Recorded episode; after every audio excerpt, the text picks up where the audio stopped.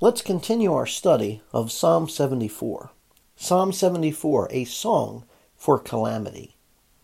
The psalmist Asaph has penned this psalm during a time of crisis, and that crisis is the destruction of the temple and the dispersion of the Israelites.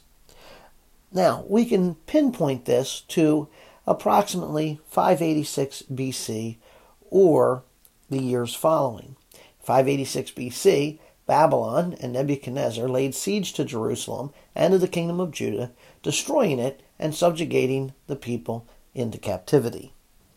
Now, these sons of Asaph lament the calamity that has befallen the people, and they struggle to determine how the calamity is part of God's plan and program for his people. Now, again, we're looking at this from Asaph's perspective. From our perspective, it's very simple. We look and say, well, look at all that you've done.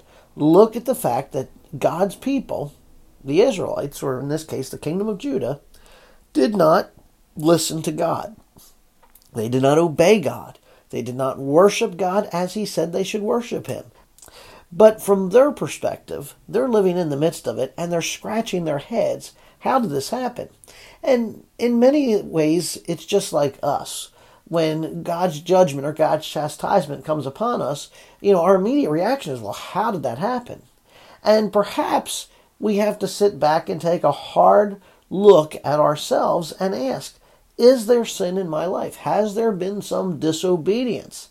Now, again, that's not to say that every calamity is the result of disobedience, but I think it's a healthy first exam for all of us to take to determine is this God's chastening hand? Now, calamity can happen for other reasons uh, that are part of God's will. And if it's not sin in our life, then we need to sit back and consider okay, God, what are you trying to do? Uh, what's your plan here? What's your purpose? And that's where Asaph's at. He's trying to determine how this is part of God's plan and God's program. And I have no doubt that, like the sons of Asaph, we as believers also make our struggle rather with that same question Lord, what is going on here? How is this part of your plan? How is this part of your program? Now, we noted last time in verses 1 through 11 that Asaph looks at the present miseries, the present miseries. And he begins in verses 1 and 2 with a supplication. Remember your congregation which you have purchased of old, which you have redeemed to be the tribe of your inheritance, and this Mount Zion where you have dwelt. And then in verses 3 to 8, we saw sacrilege. Turn your footsteps towards the perpetual ruins. The enemy has damaged everything within the sanctuary. Your adversaries have roared in the midst of your meeting place. They have set up their own standards for signs. It seems as if uh, one had lifted up his axe in a forest of trees, and now all its carved work they smash with hatchet and hammers. They have burned your sanctuary to the ground. They have defiled the dwelling place of your name. They said in their heart, Let us completely subdue them. They have burned all the meeting places of God in the land. And then uh, verses 9 through 11, we came to the suspension. We do not see our signs. There is no longer any prophet, nor is there any among us who knows how long. How long, O God, will the adversary revile and the enemy spurn your name forever? Why do you withdraw your hand, even your right hand? From within your bosom, destroy them. The sons of Asaph have laid out their present mis- miseries, but that brings them now to a point where they reflect on God's past mercies in verses 12 to 17. And I believe that this is a right and healthy response on the part of any believer in the midst of calamity. You know, we can look at the present misery, we can lay out to God the, the woe is me and what is going on and all that, but at some point we have to now look back at the God's past mercies. Let's look at verse 12. Yet God is my king from of old, who works deeds of deliverance in the midst of the earth. Now here's the experience. As he reflects on those past mercies, his experience is God is my king of old. Notice he confesses his faith in Yahweh. He addresses him in verses the beginning in verse 13 to 17 but here he's confessing in verse 12 his experience he is my king from of old he works deeds of deliverance deeds of salvation Now, the fact that God is his king, my king, that personal pronoun, witnesses to the fact that the sons of Asaph, these Levites, see themselves as the servants of Yahweh. 1 Samuel 1, or 1 Samuel 8 verse 7, the phrase is used to assert that God is the true king of his people, uh, that he has sovereignty over them. So Yahweh is Israel's king. He's their leader. Uh, he goes before them into battle, and he works their deliverance. Now, the word deliverance is singular in the English, but in the uh, Hebrew text, it's actually plurals. It's the fullness or the complete deliverance. So he works deeds of complete deliverance. When God delivers, he doesn't do a half job. He just doesn't go partial It's okay, well, that's sufficient. He goes all the way and completely delivers people. He brought them up out of Egypt. He just didn't bring them to the Red Sea and leave them there. He made them cross the Red Sea. He just didn't leave them in the wilderness. He then delivered them into the promised land. He just didn't leave them in the promised land to be destroyed by their enemies. He went forth and totally annihilated their enemies. And so the idea of deliverance is that it's complete. And when we think about our deliverance from sin, we need to understand that God delivers us completely, utterly. Okay? He just didn't say, well, let me just uh, partially save you. Let me just partially rescue from Satan and sin's dominion and partially from the curse. It's a complete deliverance. Now, we're not, we have not yet experienced the fullness of that deliverance. We'll experience the fullness of our redemption once we pass from this earthly plane and into that heavenly plane. Then we'll experience our, our, uh, the completion of our redemption.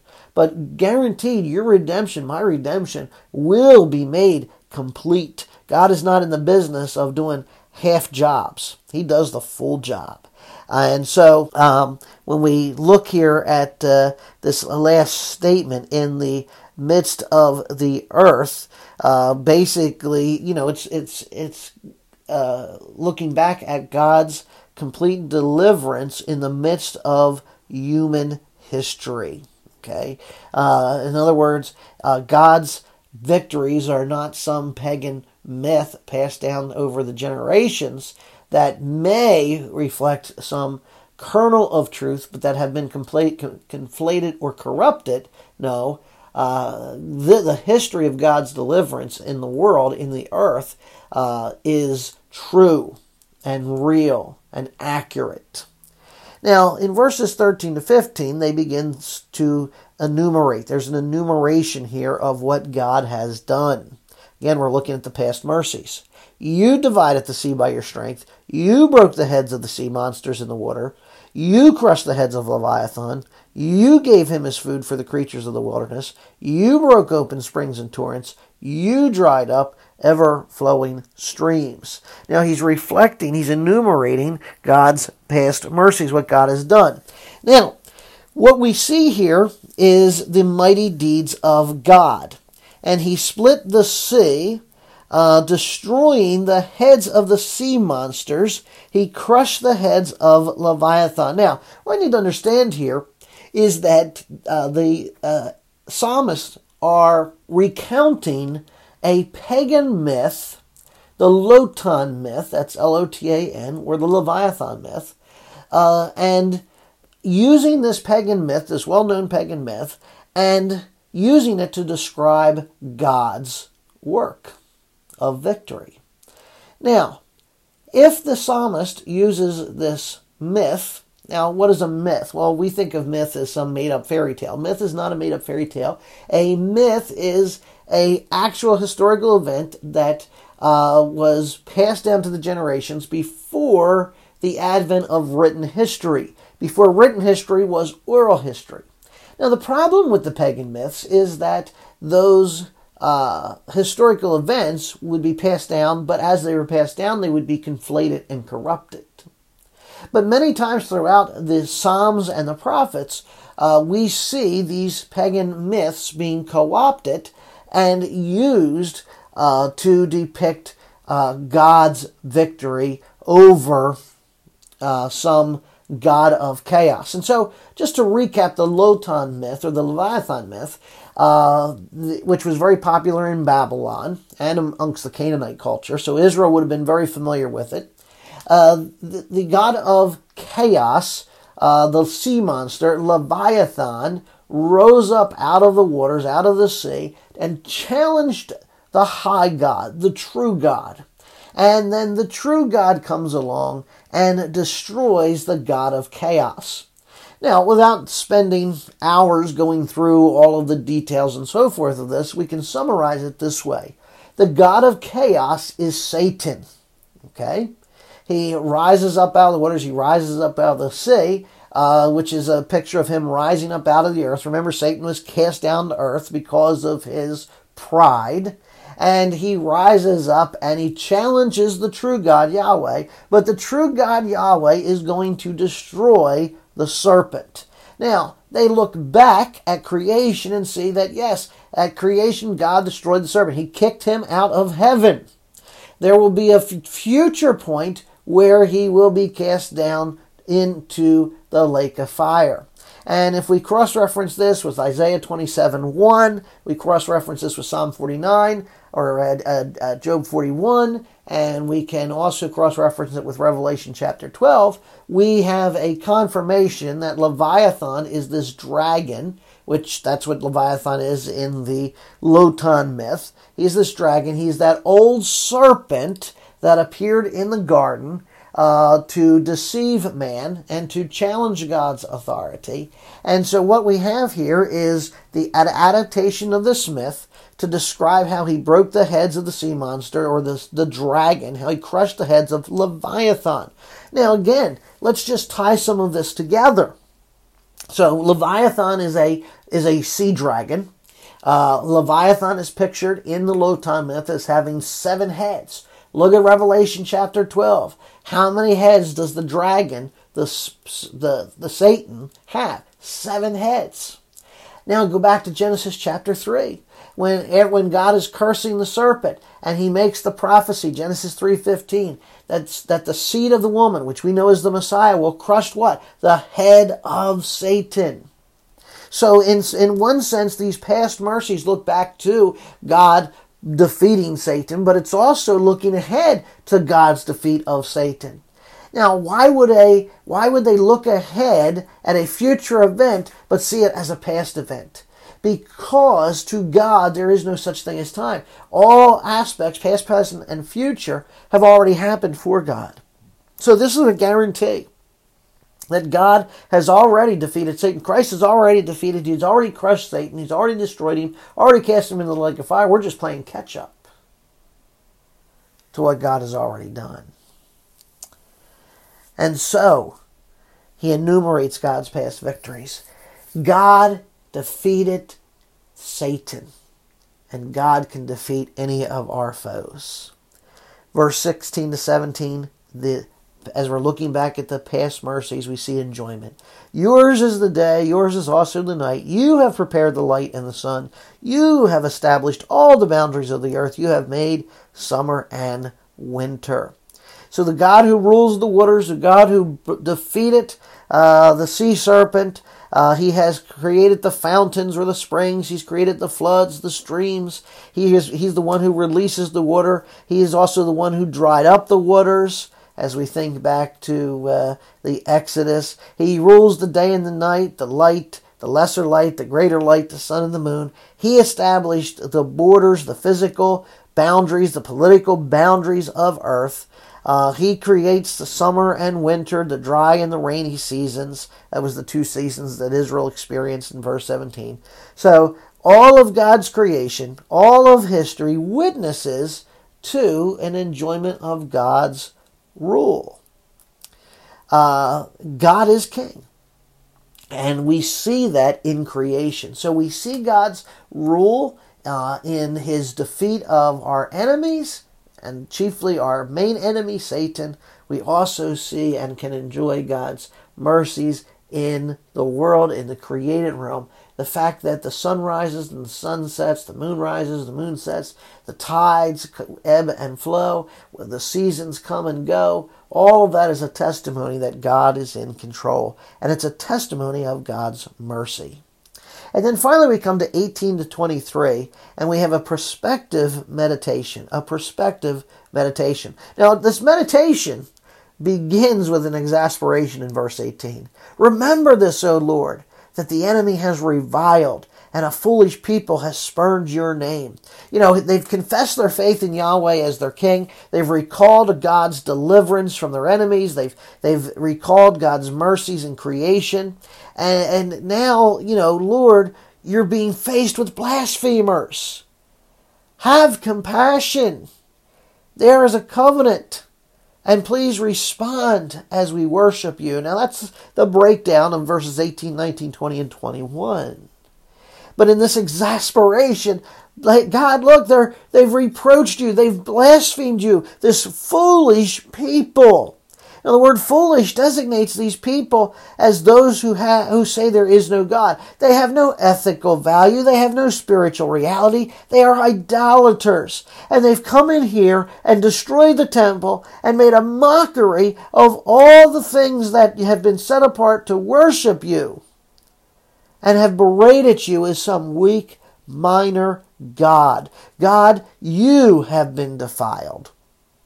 And so now, Lord, to turn your wrath from Israel to our enemy Babylon. Lord, how can you put up with this cursed people? Verses 19 to 21 exposure.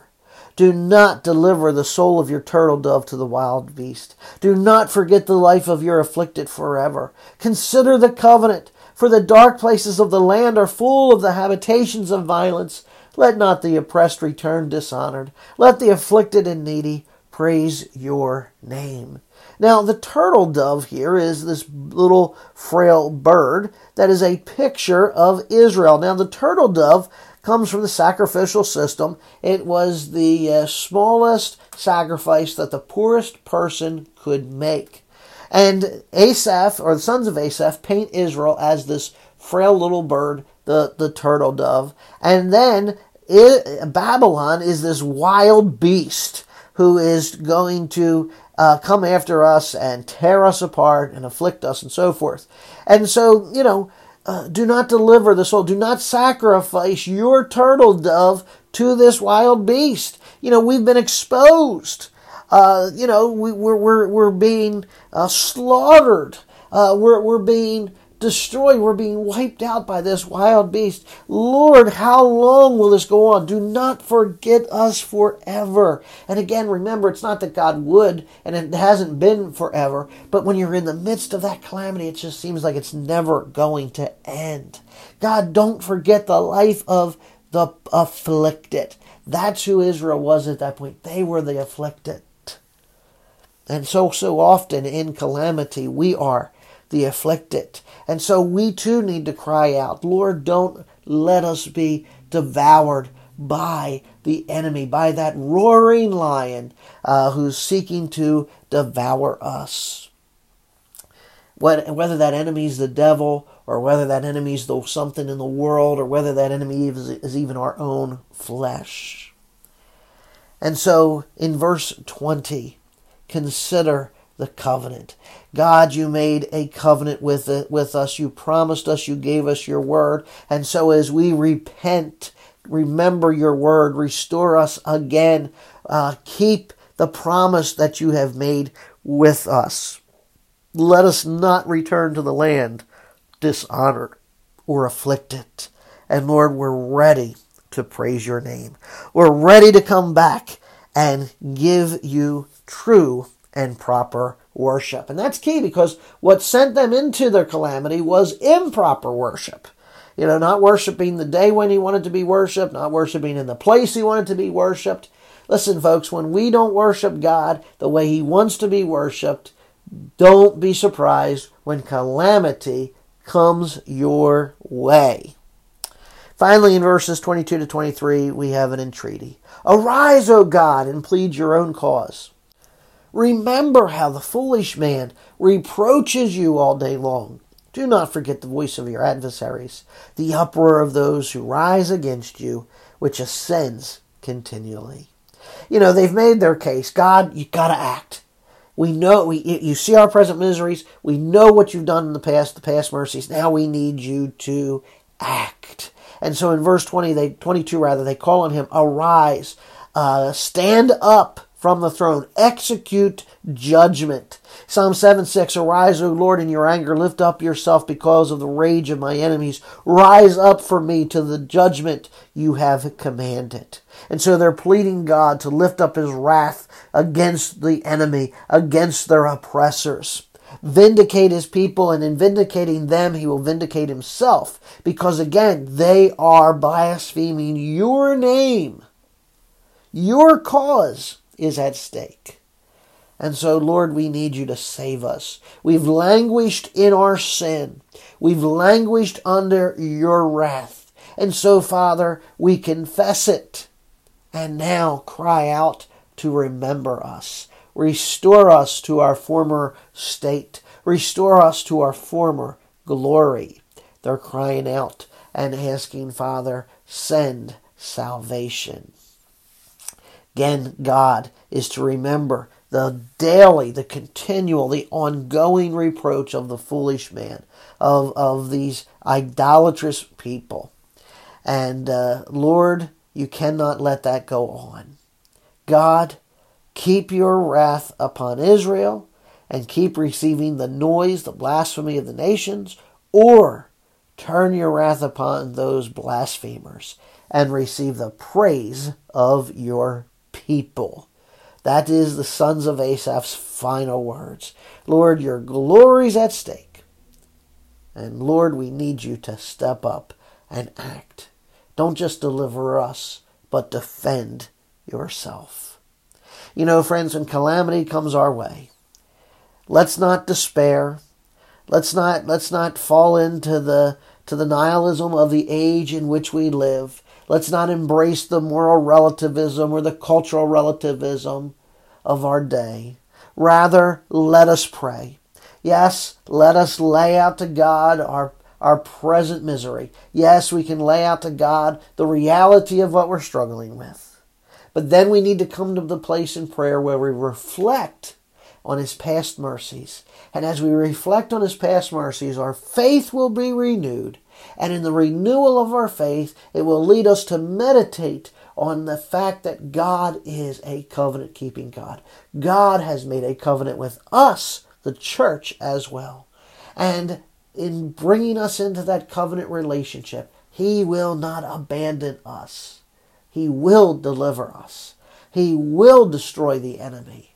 And He will set us on high. And so let us pray that that day may come.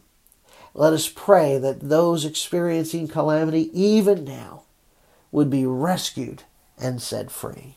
Let's pray. Father, Lord God, we thank you that we can come to your throne of grace. We thank you that we can plead our case, that we find mercy because of the covenant we have. And that covenant we have, that new covenant we are part of because of Jesus Christ, your Son because he died for our sins. He, he, he was buried and he rose again the third day according to the scriptures. We thank you for that gospel of Jesus Christ. And we approach you because of him. And Father, we praise you that you are still on the throne. You are the high and holy one, the lifted up one, the heavenly one, the great one, the mighty God, the, the King of kings. And so, Father, we come to you and we confess that, Father, we are a people who struggle. We are a people who find ourselves in calamities of our own doing. We also, Father, cry out because we find ourselves in calamities of no fault of our own. So, Father, if we have sinned, we repent. Father, if we have not sinned and yet there is a calamity that we are experiencing, even the calamities that we see throughout the world, Oh, Father, we cry out for mercy.